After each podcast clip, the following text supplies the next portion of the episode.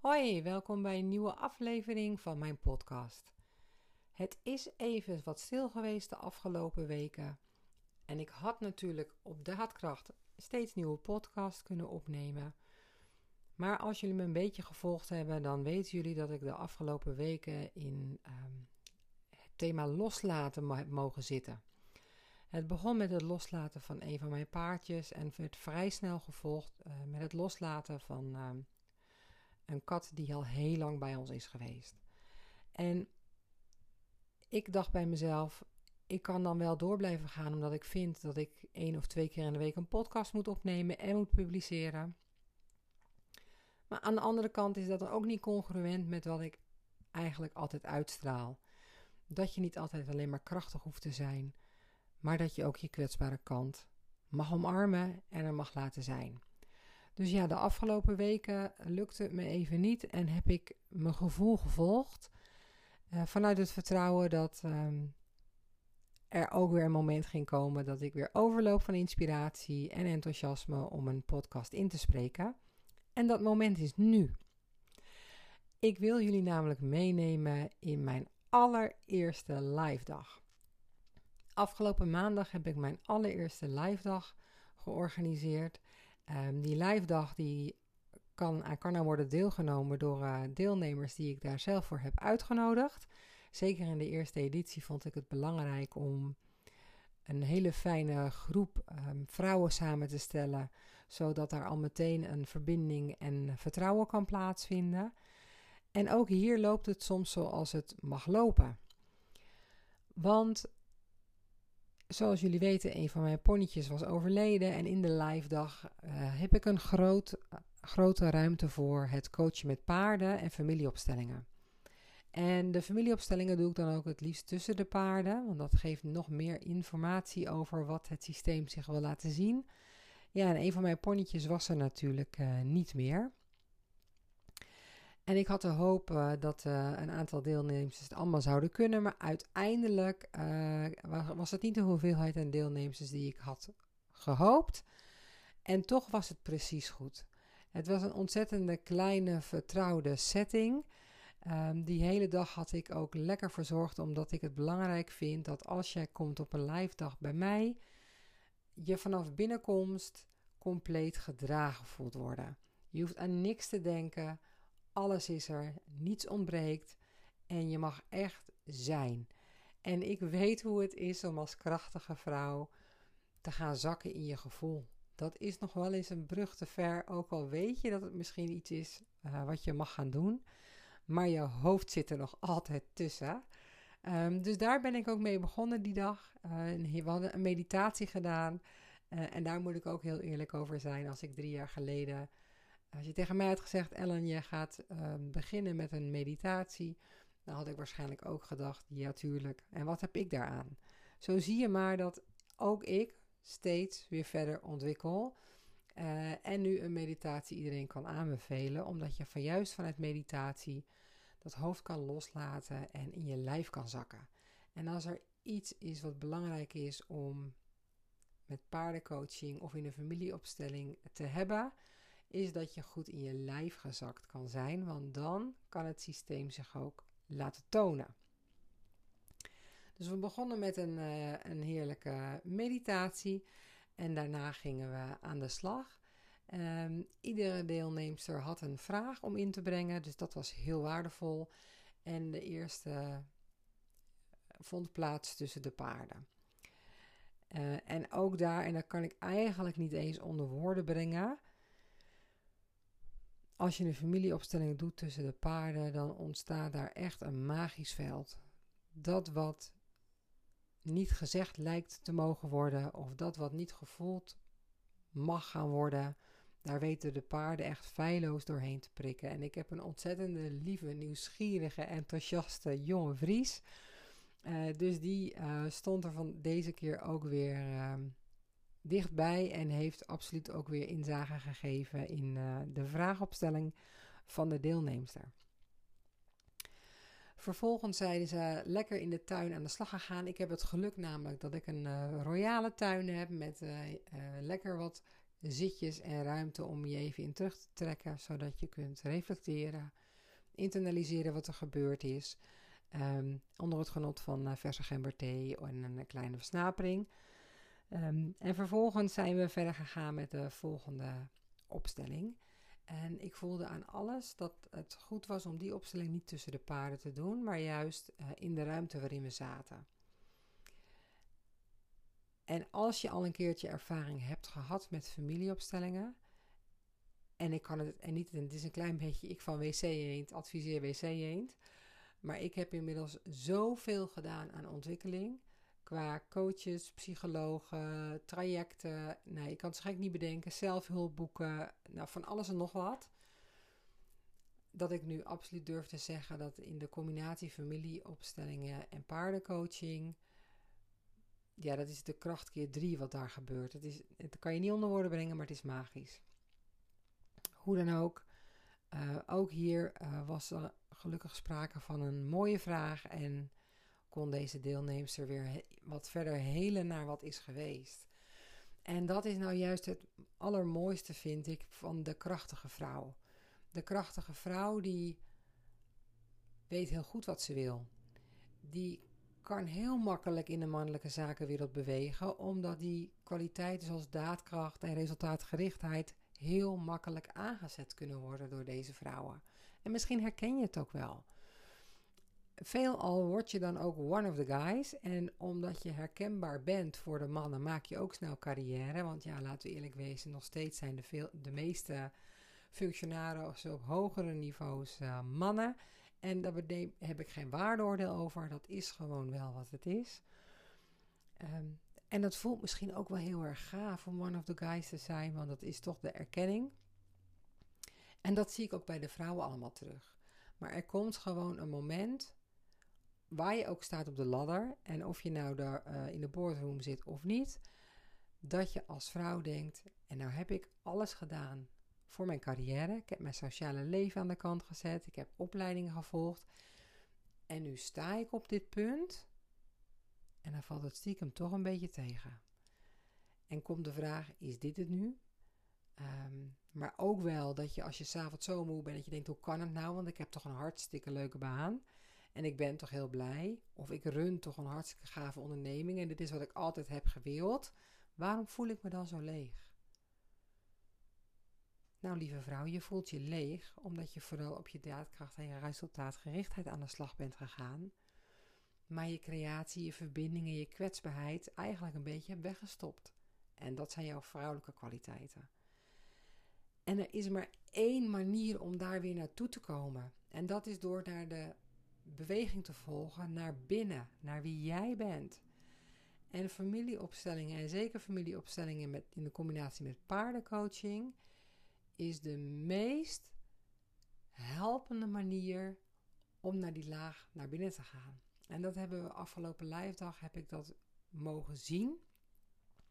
En als je wil weten hoe de deelnemers het hebben ervaren, dan kan je dat ook lezen op mijn website en ook op LinkedIn, want ze hebben aanbevelingen gegeven. Maar hoe dan ook, de eerste live dag verliep hartstikke goed. Het was ook heerlijk weer, dus middags konden ze ook lekker in de zon in de tuin zitten. En bij de afronding van die dag gaven de deelnemers de volgende woorden terug: verbindend, helend, ongekend ehm, intens, maar ook de ruimte om weer te leren voelen. En toen ik die terugkoppeling hoorde, kon ik alleen maar ontzettend voldaan zijn. Uh, want daarmee is voor mij ook weer bewezen dat die live dag een, rol mag hebben in mijn trajecten. Dat dat opgenomen mag worden in uh, mijn coachaanpak die ik doe met de coaches. Um, ik wilde jullie daarom ook meenemen in mijn eerste live dag. Hoe dat is geweest. Uh, dit smaakt zeker naar meer. En uh, ook omdat de deelnemers mij en met heel veel liefde en enthousiasme aanbevelingen hebben geschreven, ga ik weer nieuwe live dagen organiseren. Uh, dus mocht jij daar ook bij aanwezig willen zijn, 29 augustus is de eerstvolgende live dag. Je kunt ook op mijn website kijken met Werk met mij en Authentic Businesswoman Live. Daar staan ook de andere dagen nog genoemd. Ehm, dus herken jij jezelf als die krachtige topvrouw die echt al een hartstikke mooie carrière heeft gemaakt.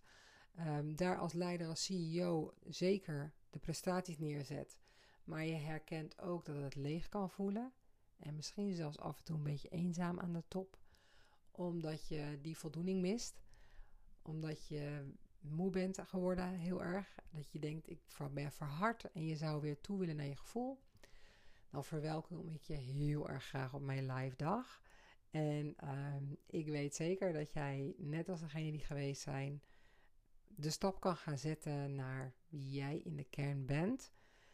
En laten we eerlijk wezen, als je altijd jezelf kunt zijn, dus en de krachtige vrouw, maar ook met de kwetsbare kant, en daar is zeker moed voor nodig om daarmee uh, te gaan spelen en die te laten zien, dan weet ik ook zeker dat je carrière nog makkelijker gerealiseerd kan worden. Uh, met veel meer fun en uh, plezier en moeiteloosheid.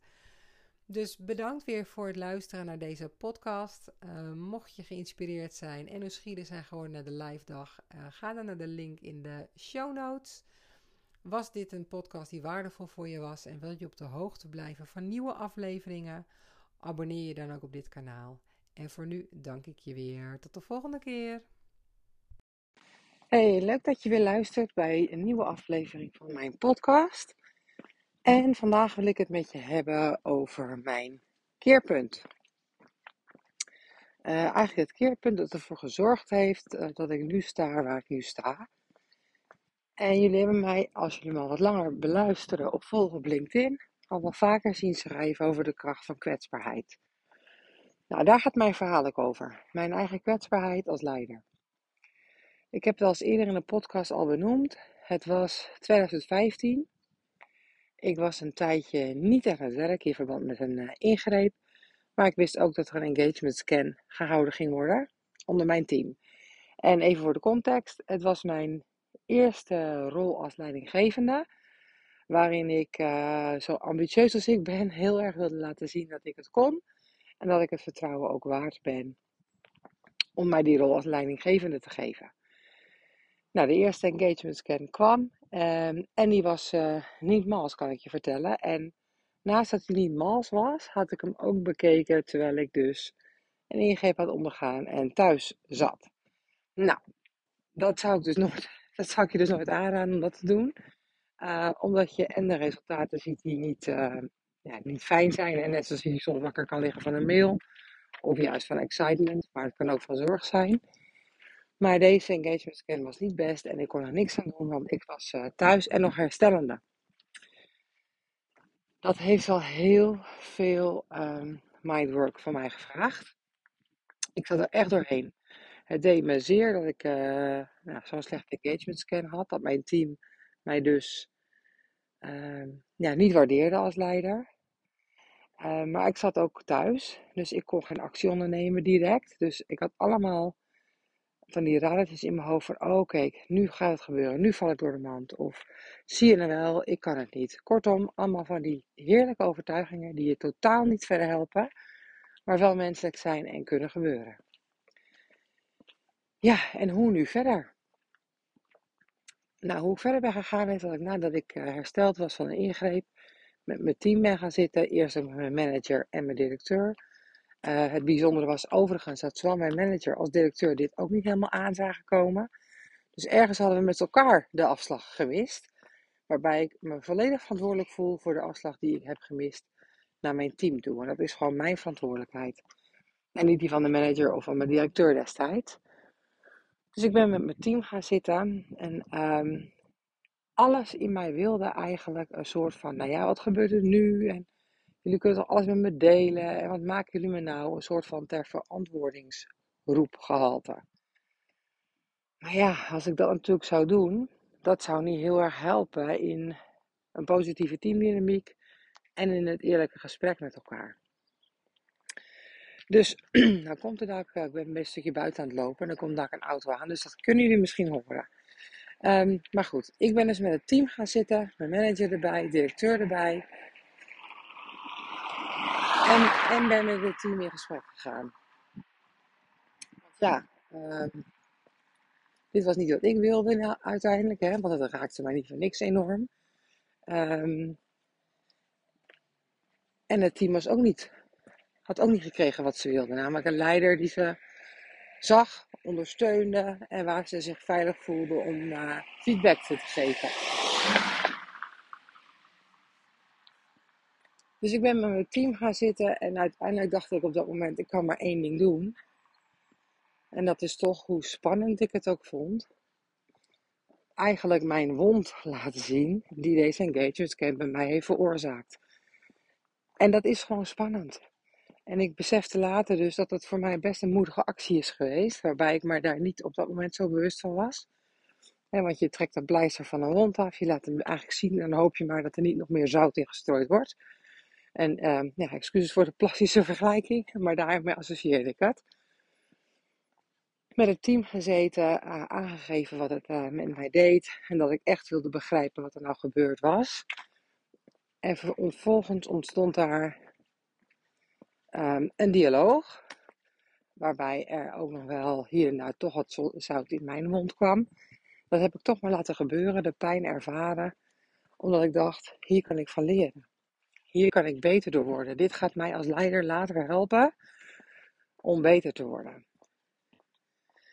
En onlangs vertelde ik dit verhaal ook aan uh, Annemarie van der Tillaert. Zij is ook een mentor voor businesswoman, met name voor in de boordgroep. En ik zat bij haar in de podcast en zij liet mij later weten, Ellen, wat jij vertelt over die engagement scan, dat is echt verfrissend eerlijk. Ik hoor vrij weinig leidinggevenden die dat ook zo openlijk durven te zeggen. En wat voor mij dus eigenlijk een soort van normaal was geworden, behoorde ik, beluisterde ik door de eigenlijk oren van Annemarie op een andere manier. En dacht ik, verrek, dat is ook zo. Dus wat voor mij heel normaal was, was voor een ander bijzonder. En um, nou ja, daarom dacht ik, laat ik dat toch nog heel erg delen met jou omdat jij als leider hier ook tegenaan kan lopen. En het maakt eigenlijk niet uit op welk niveau je zit. Hè? Of je nou een teamleider bent of op uh, of een manager of op C-level niveau zit. Op al die lagen zul je de moed moeten aanspreken om kwetsbaar te kunnen zijn. En ik denk dat dit verhaal bijdraagt aan waarom ik zoveel schrijf over kwetsbaarheid. En zoveel schrijf over dat het juist krachtig is omdat ik heb gemerkt dat als je dus wel je littekens laat zien, wel je kwetsbaarheid laat zien, en daarmee bedoel ik echt niet dat je huilend door het gebouw moet lopen, dat je compleet radeloos tegenover je team moet zitten. Dat is niet de kwetsbaarheid die ik bedoel, want dat is gewoon een emotionele uitbarst. De kwetsbaarheid die ik vooral bedoel is beseffen dat er onrust is, weten dat mensen daar wakker van kunnen liggen. En dat dat niet altijd makkelijk is, maar dat je er wel voor ze wil zijn. Of in mijn geval, de engagement scan bespreken. Beseffen dat ik de afslag echt gemist heb. Dat ik daardoor een team had dat niet achter mij kon staan. Wat ik achteraf goed begreep. En van daaruit een gesprek ben aangegaan. Dus durf jij als leider ook altijd eerlijk te zijn. Durf jij de openheid te hebben naar jouw team toe over wat zaken met jou doen en welke impact dat heeft? Of houden we ons groot omdat we denken dat een team altijd een sterke leider moet hebben? Nou, ik ben inmiddels eh, behoorlijk ingelezen op dit onderwerp. Ik heb het boeken van Brene Brown bijvoorbeeld ook gelezen, maar ook een aantal interviews gehouden. En als we zitten op de koers, ik moet vooral sterk zijn, of ik heb geen zin in gezeur, dus ik zeg wel, ik luister naar, ik ga me anders gedragen, zodat je weer weg kunt. Dat gaat je allemaal niet helpen om een goede leider te worden. Wat ik, waartoe ik je zou willen uitdagen, is om de moed te vinden om juist die kwetsbaarheid wel op te zoeken. Wel aan te geven wat iets met je doet. En vervolgens van daaruit het gesprek te hebben met het team. Met openheid en eerlijkheid. En dat iedereen mag zeggen wat hij of zij vindt.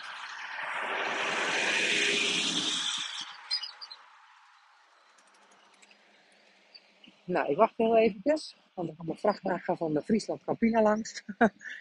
Eh, ik ben op vakantie in Drenthe, dus uh, hier volop het landelijke leven. Maar goed, dat is een zijstapje. Dus waartoe ik je wil uitdagen is de eerlijke dialoog aan te gaan. Ook eerlijk te zijn over wanneer jij iets niet goed hebt aangepakt. En dan niet vanuit, nou dan zeg ik wel dat ik het niet goed heb aangepakt en morgen doe ik het anders en dan kan ik dus weer weg, wat ik net al zei.